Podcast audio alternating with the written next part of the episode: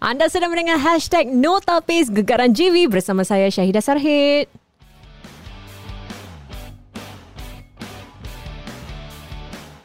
Okey, bagi mereka yang telah download Spotify hashtag Notapis Gegaran GV ni, terima kasih kami ucapkan kerana tak sangka eh, ramai juga yang uh, apa tu nak follow up tentang uh, GV ni lah antara program reality yang hangat sekarang. Uh, kalau every Sunday tu semua sibuk je nak apa kasih komen uh, tentang apa yang berlaku, siapa, apa semua. Jadi tapi yang terbaik adalah kita dengar sendiri daripada wartawan berita harian kita yang ada dapat kadang-kadang dapat first uh, apa tu interview interview eh dengan antara artis-artis yang uh, ber uh, apa tu yang uh, mengambil bahagian bersama kita ialah uh, timbalan editor section gaya hidup Cik Aryan Yas Ismail. Apa khabar Kak Yani? Alhamdulillah. Shida Shida apa khabar? Khabar baik. Ha. Kalau cakap pasal GV ni recording memang selalu macam seronok sangat. Seronok eh? Semakin hangat rasanya. Dah masuk minggu kedua ni. Makin baru, berbahang eh? Baru, baru, baru minggu, minggu kedua, kedua. ni. Ha. jadi yang yang kita tak sangka-sangka ni Kak Yani. Uh, apa tak bet, memang betul tak terfikirlah macam mana Hazrul tu masya-Allah daripada tangga ke berapa sebelum 13 Sampai pada minggu pertama tangga terakhir tu Syida uh-huh. terus naik jadi tangga kedua uh, lah. Then uh. we spoke uh, the, the last podcast kita cakap tentang bagaimana Hazrul mungkin dah lama tak nyanyi dan sebagainya tapi prestasi dia wow minggu lalu macam mana tu? Cukup menggalakkan eh bila hmm. hari tu kita tengok memang goosebump tu datang balik lah. bila kita menonton uh, Hazrul menyanyikan lagu Untukmu Ibu mungkin salah satu faktor eh Syida eh yang hmm. saya rasa lah eh sebab lagu tu memang lagu yang digemari ramai. Betul. Orang kalau dengar lebih-lebih lagi kalau mereka kehilangan ibu mereka eh memang tersentuh tentunya eh? tersentuh lah dan rasanya juri pada hari tu memang dapat rasa sampailah mm. lagu Hazrul tu kepada hati mereka lah. Dan uh, cara pembawaan lagu Hazrul tu lain, berbeza sikit eh? Berbeza daripada lagu asal. Ha, ha. Kalau siapa yang tak sempat nak dengar ataupun nak dengar lagi kata orang tu tak boleh move on, ah ni dengar lagi sikit daripada lagu Untukmu Ibu dari Hazrul.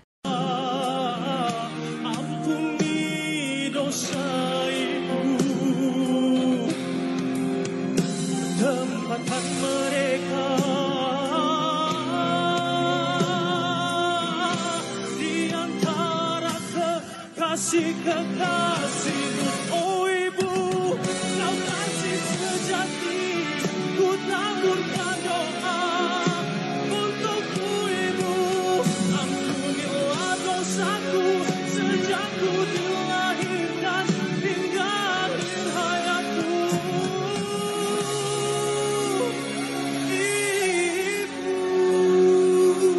Ah tu dia macam lain eh tak silap saya ada orang buat analisis tau hari ni tentang bagaimana lagu tu corak uh, apa tu pembawaan lagu tu. Memang pembawaan lagu tu cukup kata orang tu berbeza tapi ia mempunyai sentuhan yang saya tahu memang keistimewaan Hazrul ni yang dapat membuatkan orang rasa macam sedih, sayu.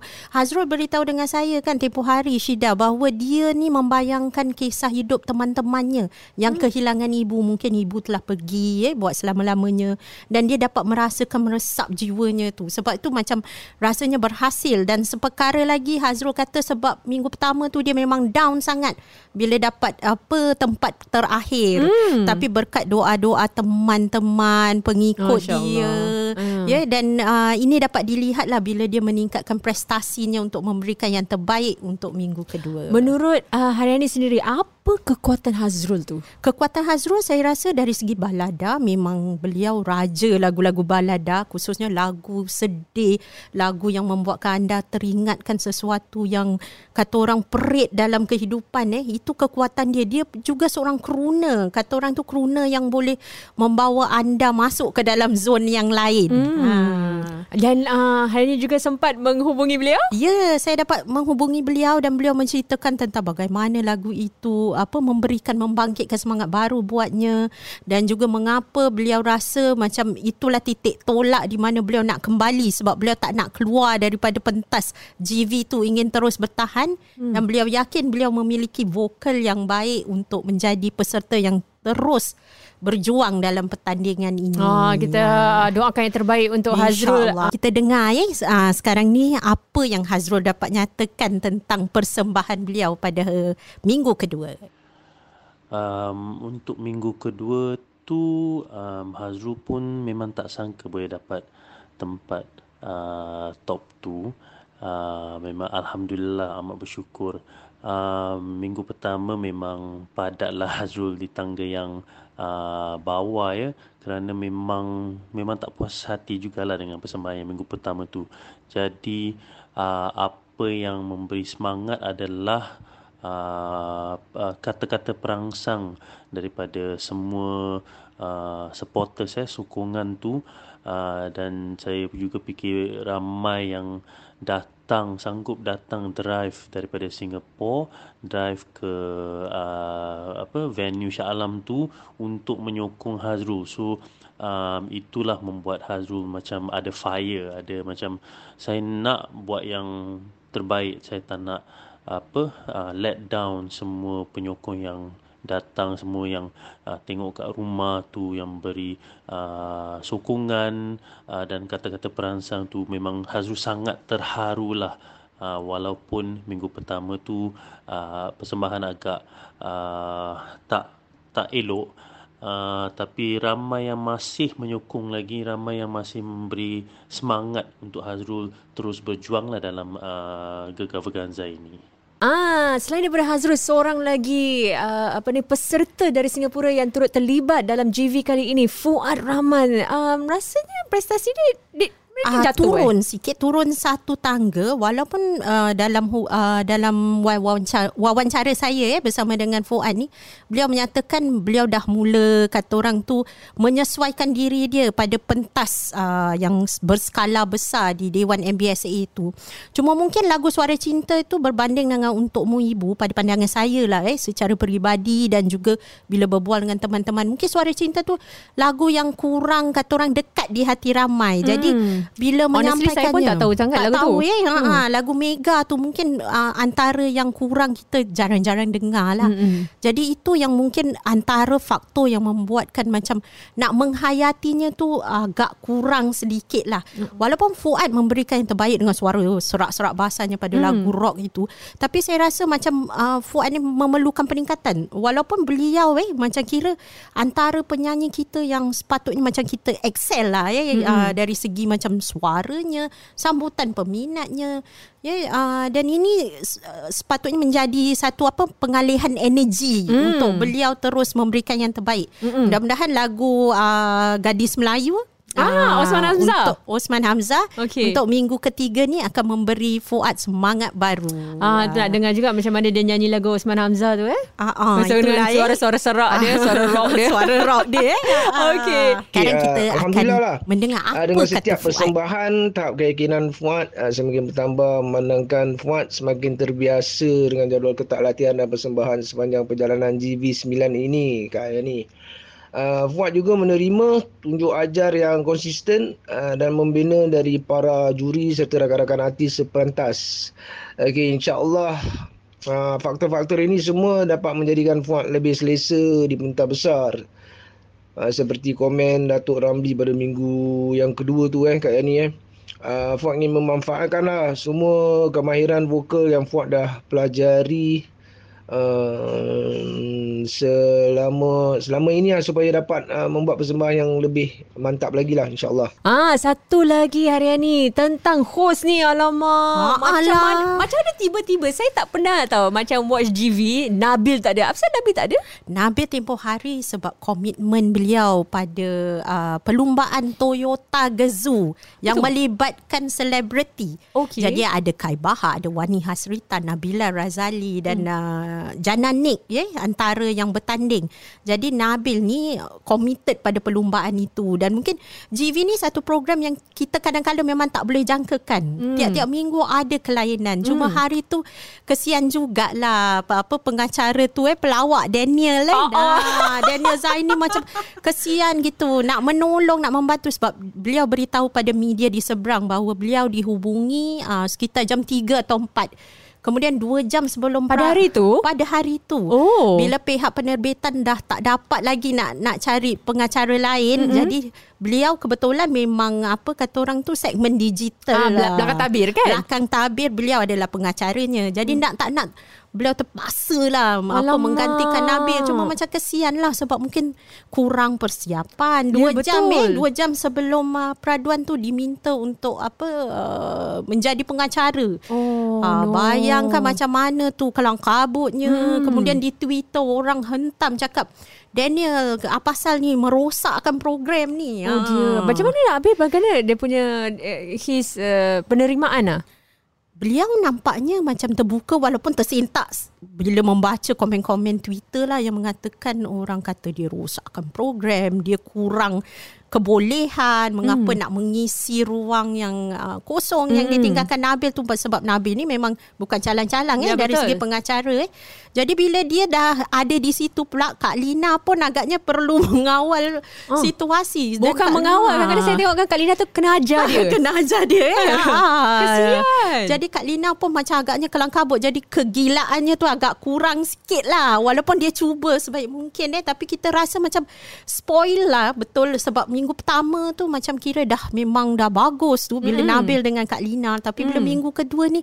Alamak kita macam penonton eh. Sebagai penonton saya secara peribadi merasakan macam ada benda yang kurang. Betul. Ya? Tapi sebenarnya kan saya rasa kalau si Kak Lina Pompom seorang pun boleh. Dah cukup dah. eh. Ada ada satu part tu I think uh, bila ibu Hattie eh nak mm-hmm. ajar dia setengah peserta. Lepas tu dia punya gila dia pergi belakang lah ambil Main gitar. gitar, eh. eh ya macam mungkin kegedikan tu ada orang dah dah, dah cakap tau ah saya terima kegedikan dia sebab dia memang mencuit hati. Ah, Ah, cara dia cara hosting. dia host tu dah memang dah cukup lah cukup Mm-mm. renca-rencanya lah kan pada hari tu tapi mungkin mereka rasakan oh, perlu lah perlu ada pengacara yang menggantikan cuma kesian lah mudah-mudahan ini jad, dapat jadi satu apa kata orang tu uh, pengam, pengalaman baru eh Mm-mm. buat Daniel sendirilah kan Tapi Ah. bagus jugalah untuk Kak Lina sebab ada macam they, have to read like macam iklan-iklan tu semua. At least tu Ah. boleh lah Kak Lina relax sikit. daripada stres eh tertekan eh Eh Kak Ah. Lina tu suka saya boleh tengok nanti dia lari-lari-lari-lari. eh wow, dia ni dengan dress pun boleh lari-lari ya. Ah, takut aja saya takut sangat dia terjatuh ke tergelincir. Ah, ah. Tapi one thing Kak Lina ni saya suka apa tau Kak Ini Dia bila orang tu macam di other side kan Sebelum nama dia orang panggil Dia akan diri dengan orang tu tau dia beri semangat. Ah, Itu macam yang very good tau. Dia tak diri seorang tau. Jadi Ah, macam dia ah, kata ah. mungkin pasal pengalaman dia dia pun pernah jadi peserta pernah dulu. jadi peserta dan Kak Lina ni jenis yang memberi motivasi hmm. dalam kegilaannya tu saya rasa dia mempunyai jiwa yang besar Hmm. untuk kata orang tu beri semangat kepada peserta. Ah, baguslah Kak Lina Pom-Pom. Dan satu lagi ialah ah, minggu lalu ialah ini. Wah. Ah, hangat eh. Sheila Amzal versus The Shanas lah. Ah, ah. Adakah ah, berputik kembali ke apa ni? eh, you pernah interview diorang I kan pernah masa interview kedua-duanya sekali. Pada masa itu uh, rasanya masa saya interview Syahnas, mereka masih lagi akrab dan rapat sebagai pasangan kekasih. Hmm. Oh. Uh, dan pada masa itu memang ada tanya-tanya juga dengan Ah. Syahnas. Dan Syahnas kata Sheila ni mempunyai kata orang tu keluarga yang memang akrab. Jadi bila Hmm. mereka pergi dating ni kadang-kala tu mak dia pun ada sama. Mak Sheila. Mak Sheila. Ha, wow. akan menemaninya wow. sebab bapanya cukup tegas dan Hmm. memastikan anak daranya ni dijaga dengan baik. Lagipun that time Sheila tengah naik lah eh. Ha, nama tengah naik hmm. jadi nak kena hati-hati jugalah sebab sana media sosial ni kalau dah mula gosip macam-macam Betul, boleh berlaku ya. betul. Jadi pada masa itu masa saya ingat Anugerah Planet Music Sheila membuat persembahan dengan Taufik Batisa. Kecoh orang cakap Shanas ni cemburu dengan Oh, ya dengan Sheila. Oh. Ah dengan Sheila bersama dengan uh, Taufik. Padahal tu memang nyanyi je atas Memang stage. eh? nyanyi atas stage. Kemudian Shanas beri keterangan yang mengatakan uh, IG-nya digodam sebab ada komen yang uh, meletakkan Shanas cakap yang dia tak suka dan dia macam rasa macam iri hati cemburu Oh, ya gitulah ke? bila bila Taufik menyanyi dengan Sheila. Alahai. Ah, tapi Shanas memberitahu menjelaskan bahawa uh, Instagramnya tu telah digodam. Okey. Ah. Yang pada malam tu pun juga si Kak Lina ada macam Ah, usir-usir dah cakap malu-malu mana tahu Ah, ah. sejarah berulang kembali ke kan. Ah. Tapi saya suka tengok orang-orang jugalah. memang matching Ah, lah. betul betul betul. Ah, ah. Sama padan lah eh. Sama padan. Hmm. Betul tu. Dan Ah, saya pun suka uh, Shanas punya new look eh. Ada orang suka new look dia apa, Ah. Mesti ada beard semua. Pandai malam tu dia pakai Macho. dia, pakai, cermin mata cermin eh. mata dan saya tahu masa sidang akbar selepas uh, sesi GV tu berakhir wartawan bertanyakan kepada Sheila tentang tentang perasaan dia. Dia bilang dia memang pernah jumpa Shanas uh, di acara di mana dia membuat persembahan dan ada satu part tu yang agak cute. Dia cakap saya buat eye contact dengan dia tapi saya tak nampak sebab dia pakai cermin mata kacamata Wow. hitam. dan Sheila ni Wow. memang suka bergurau lah. Ah. Tapi dia cakap itu peristiwa 10 tahun lalu Oh, kan. See. Ah. Yalah, tapi kita tak tahulah eh. Ah, jodoh pun kita pun tak tahu Betul. kan. Ah. Pandai pula uh, pihak-pihak ini apa ni? Uh, Astro ni panggil Ah, Shanas eh. ah, Nak matchmaking.